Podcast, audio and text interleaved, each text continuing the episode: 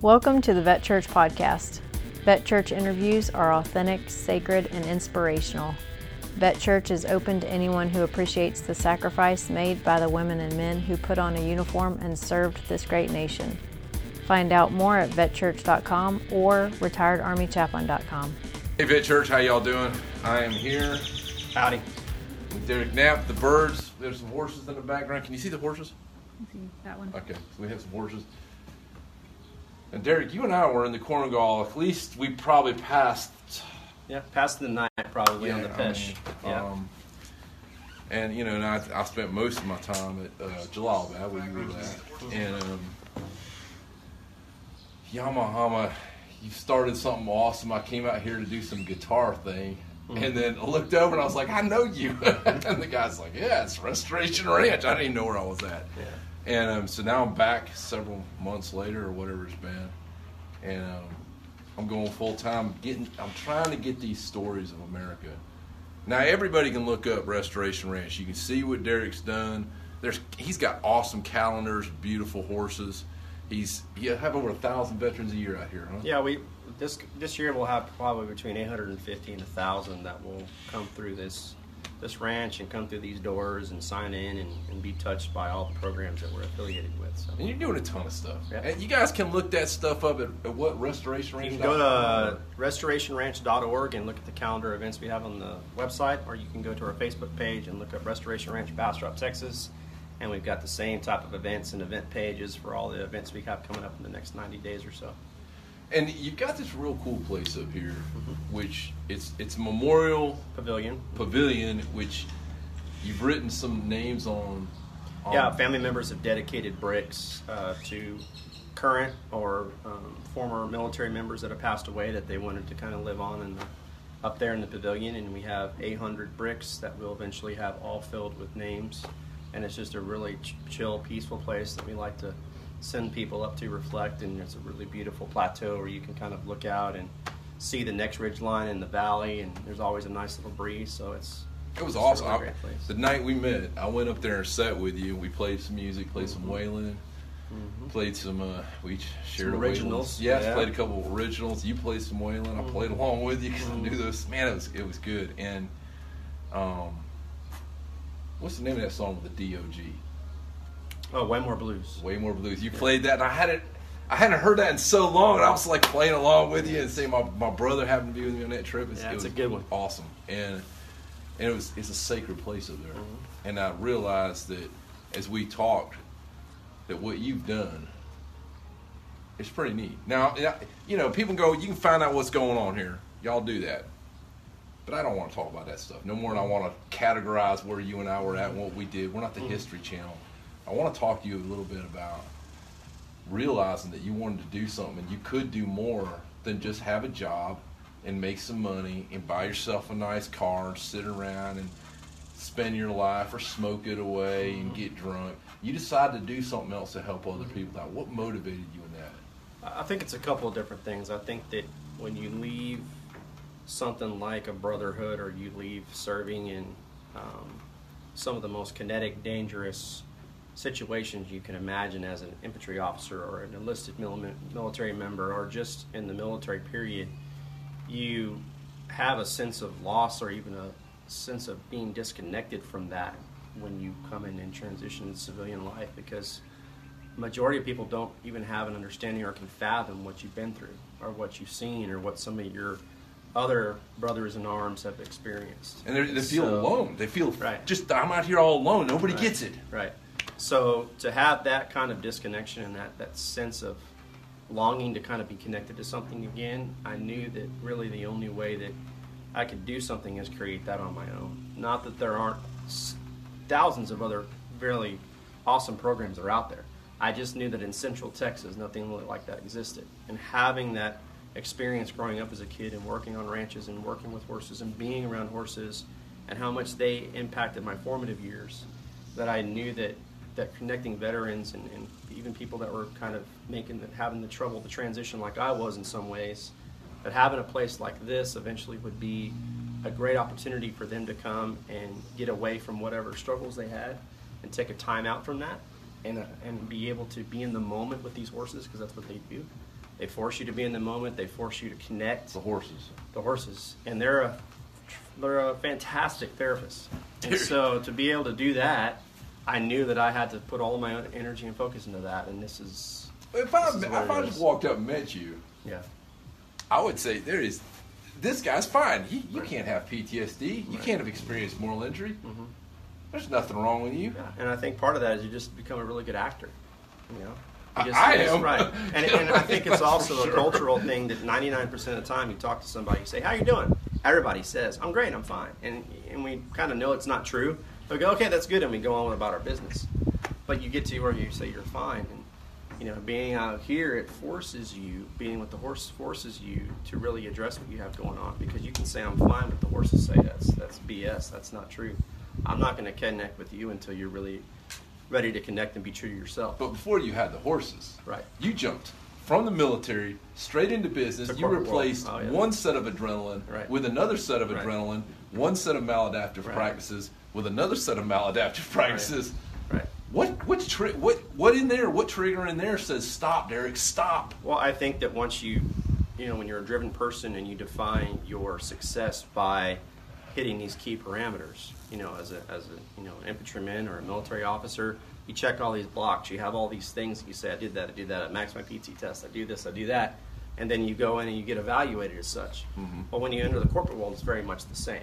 Okay, I'm going to meet these parameters. I'm going to have this much in my, you know, my value-added manufacturing. I'm going to have this much as far as my gross sales are and this. And I check all those metrics. Then they evaluate and say you're a successful business person, right? Yeah. So once you get through that and you check that block, then you go, okay, and what now?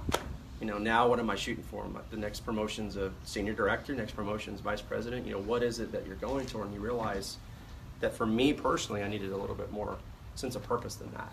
I needed to know that at the end of the day when I went to bed, yeah, I made my company money, I made the customer happy, but I just felt like I was being led in a direction where I needed to have a sense of accomplishment, which was I was helping my fellow veterans, but I was also helping displaced horses. I was also helping horses that needed to be rescued. You know, the genesis of the nonprofit came from, you know, the Bastrop Fires here in 2011 that just ravaged the area. You had hundreds of displaced people, you had hundreds of displaced horses, and really no plan.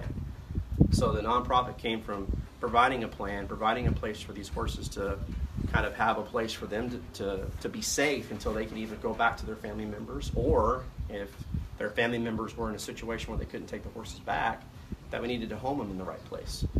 And so equine advocacy and speaking about how fantastic creatures these are and how much they've helped veterans' lives, because they all have their own stories just like we do.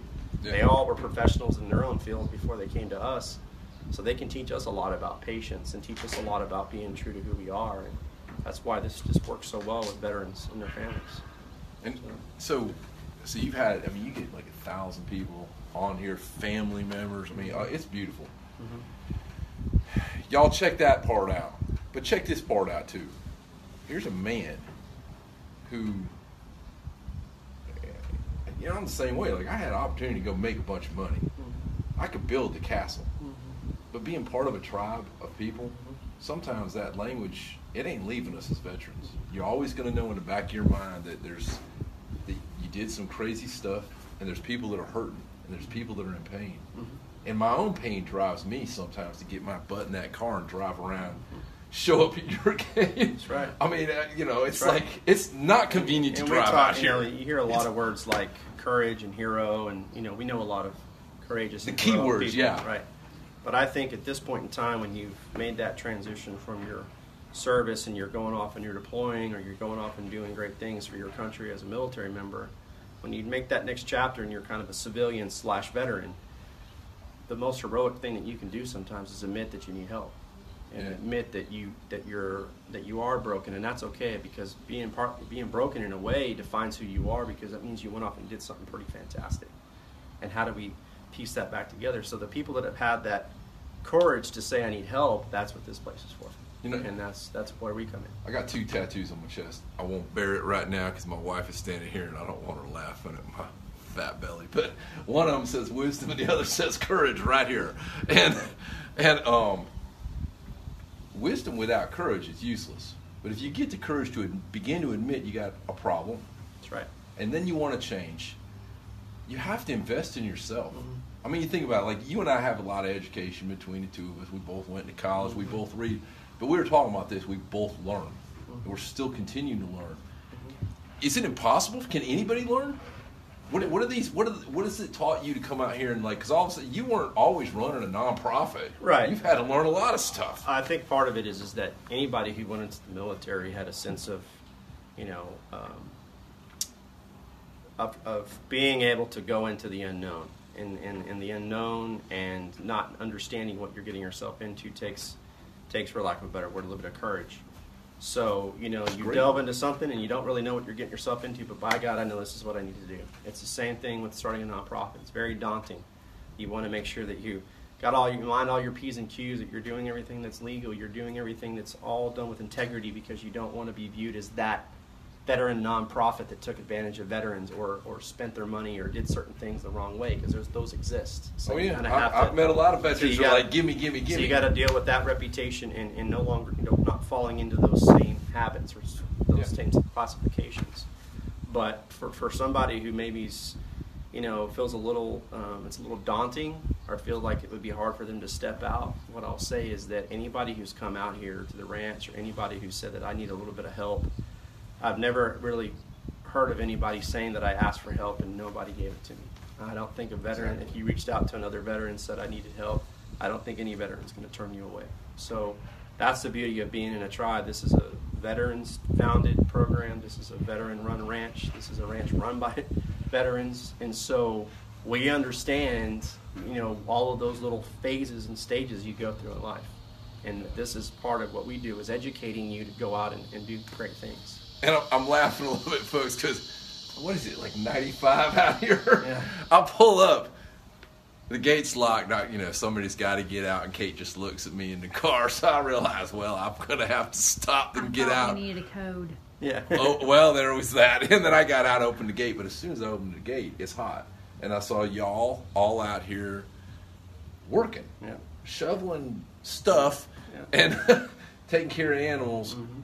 Because if you're going to move from wherever you're at in life, and if you're going to help somebody out, it's going to cost. It's not an easy thing. It takes a little bit of hard work, but you know, it all pays off. And you know, we've been here a little over 2 years, and we intentionally have phased it so that we have the infrastructure in these buildings and the team of horses that we have and the staff that we have to accommodate and take care of veterans the right way, because it's very much quality over quantity for us. Well, and you don't want instant growth.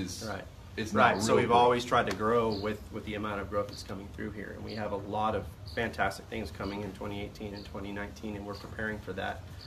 But you know, now we have the opportunity for people to really know who we are from a state and a national level, and you know, we really want to be synonymous with healing and growth, and really finding what your passion is post military service, because at some point in time you're going to have to get out. The party doesn't last forever, as they say. So, you know, you got to have to have a plan, and we help with that. And we're partnered with organizations. We're even partnered with local businesses that if you wanted to get into a particular career field, we can kind of help you on that path. That's pretty cool.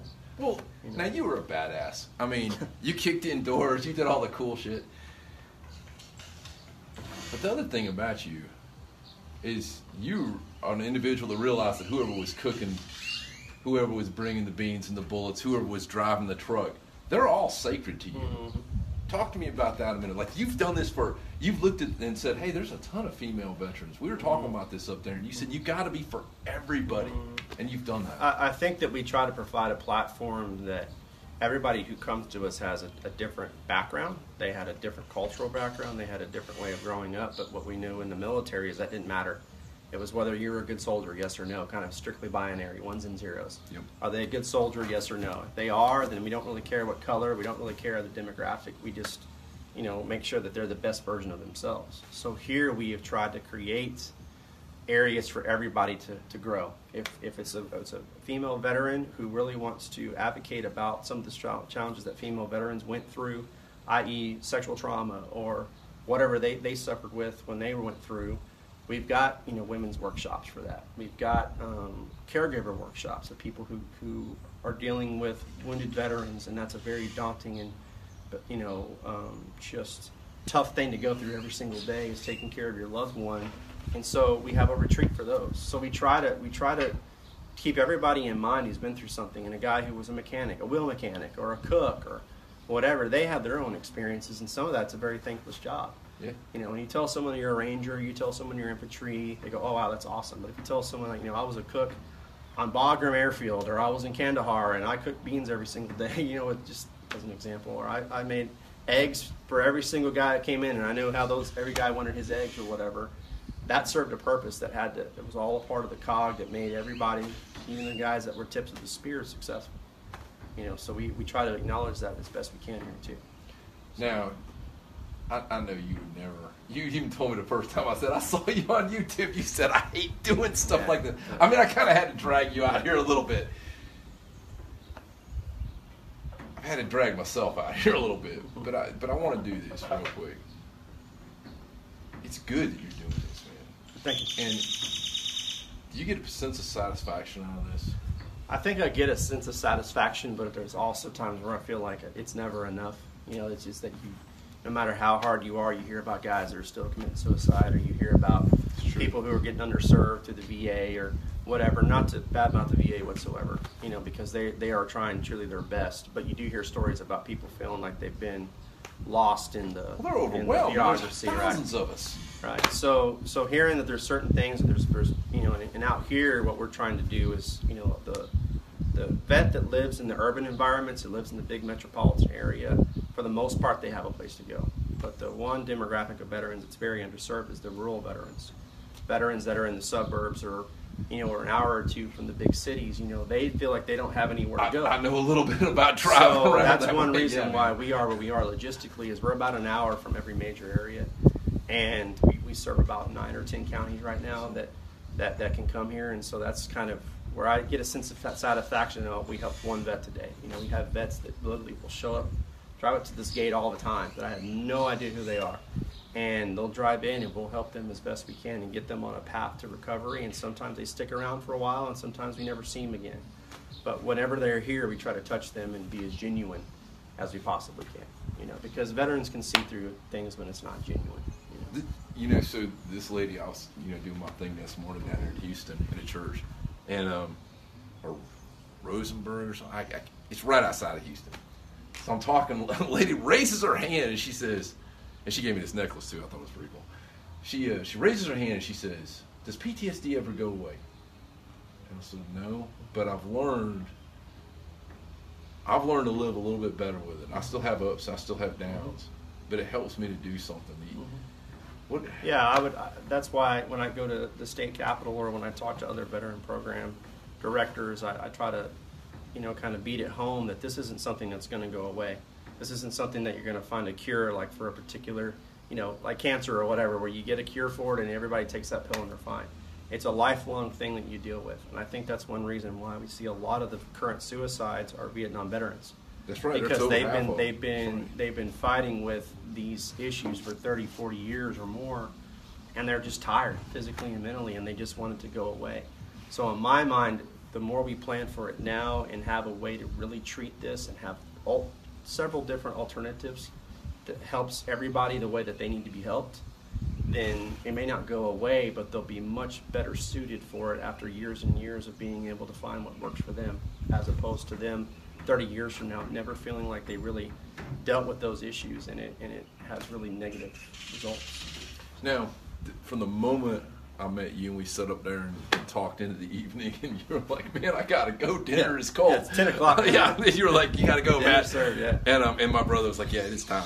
And I get carried away sometimes. And as this is going on, I want to go to one thing. There's people who ain't gonna make it here. Those people are not going to see me. They're watching. They've got their home. They're isolating and PTSD and all that. One of the big steps that helped me was building a team. I felt immediately like you were part of my team, as far as like when we talked, because we had a network. How did you build the initial network to get here? Because this didn't just happen by Derek Knapp going, "Let's go." No, it truly does take a network. It really does take it. You know, some people use the word tribe.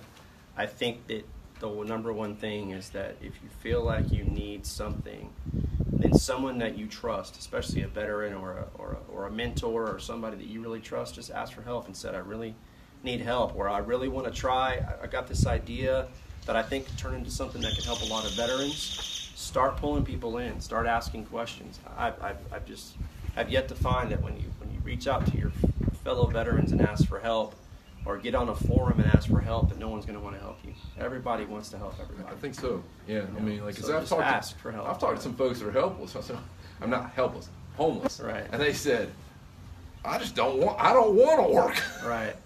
Right. I understand that too. I mean, it's a choice. I mean, it's not easy to be out here working with these horses. Mm-hmm. It's hot, and this is June. This is going to be a lifestyle. It's a lifestyle. This isn't just a 9-to-5, and that's okay because it's. But everything is like that. Everything worthwhile begins mm-hmm. with you realizing where you're at, mm-hmm. looking around, determining what your next mission is going to be, realizing you got to have help. I mean, everything in life has more than one person involved. You go order a 99-cent hamburger at Walmart or Big Mac or whatever. There was farmers, there's lawyers, there's people that slaughtered cattle. It's all involved. Mm-hmm. And where did you get the money to get it? You know what I mean? Right. It's like you have to have a group. And so I just think that was real important to bring out. Anything else you'd like to say about church? Or? No, just, you know, to kind of sum up what we do here is that we had a vision that we started out with just, you know, a few volunteers and 4 horses. And we piloted the first veteran program that we were doing in spring of 2013. And, you know, a little over 4 years later, this is what has become of it. And so if you've got a goal, if you've got something that's really driving you, you know, pursue it. And, you know, reach out to me or reach out to Matt or whomever and, you know, tell us what you're thinking. And we'll help make you successful however we can. So, amen. Thanks for doing this with us. Thanks for the time. Thanks for coming to the ranch. Vet Church, remember, question, think, use your brains, have fun, take care of one another. Send me a PM.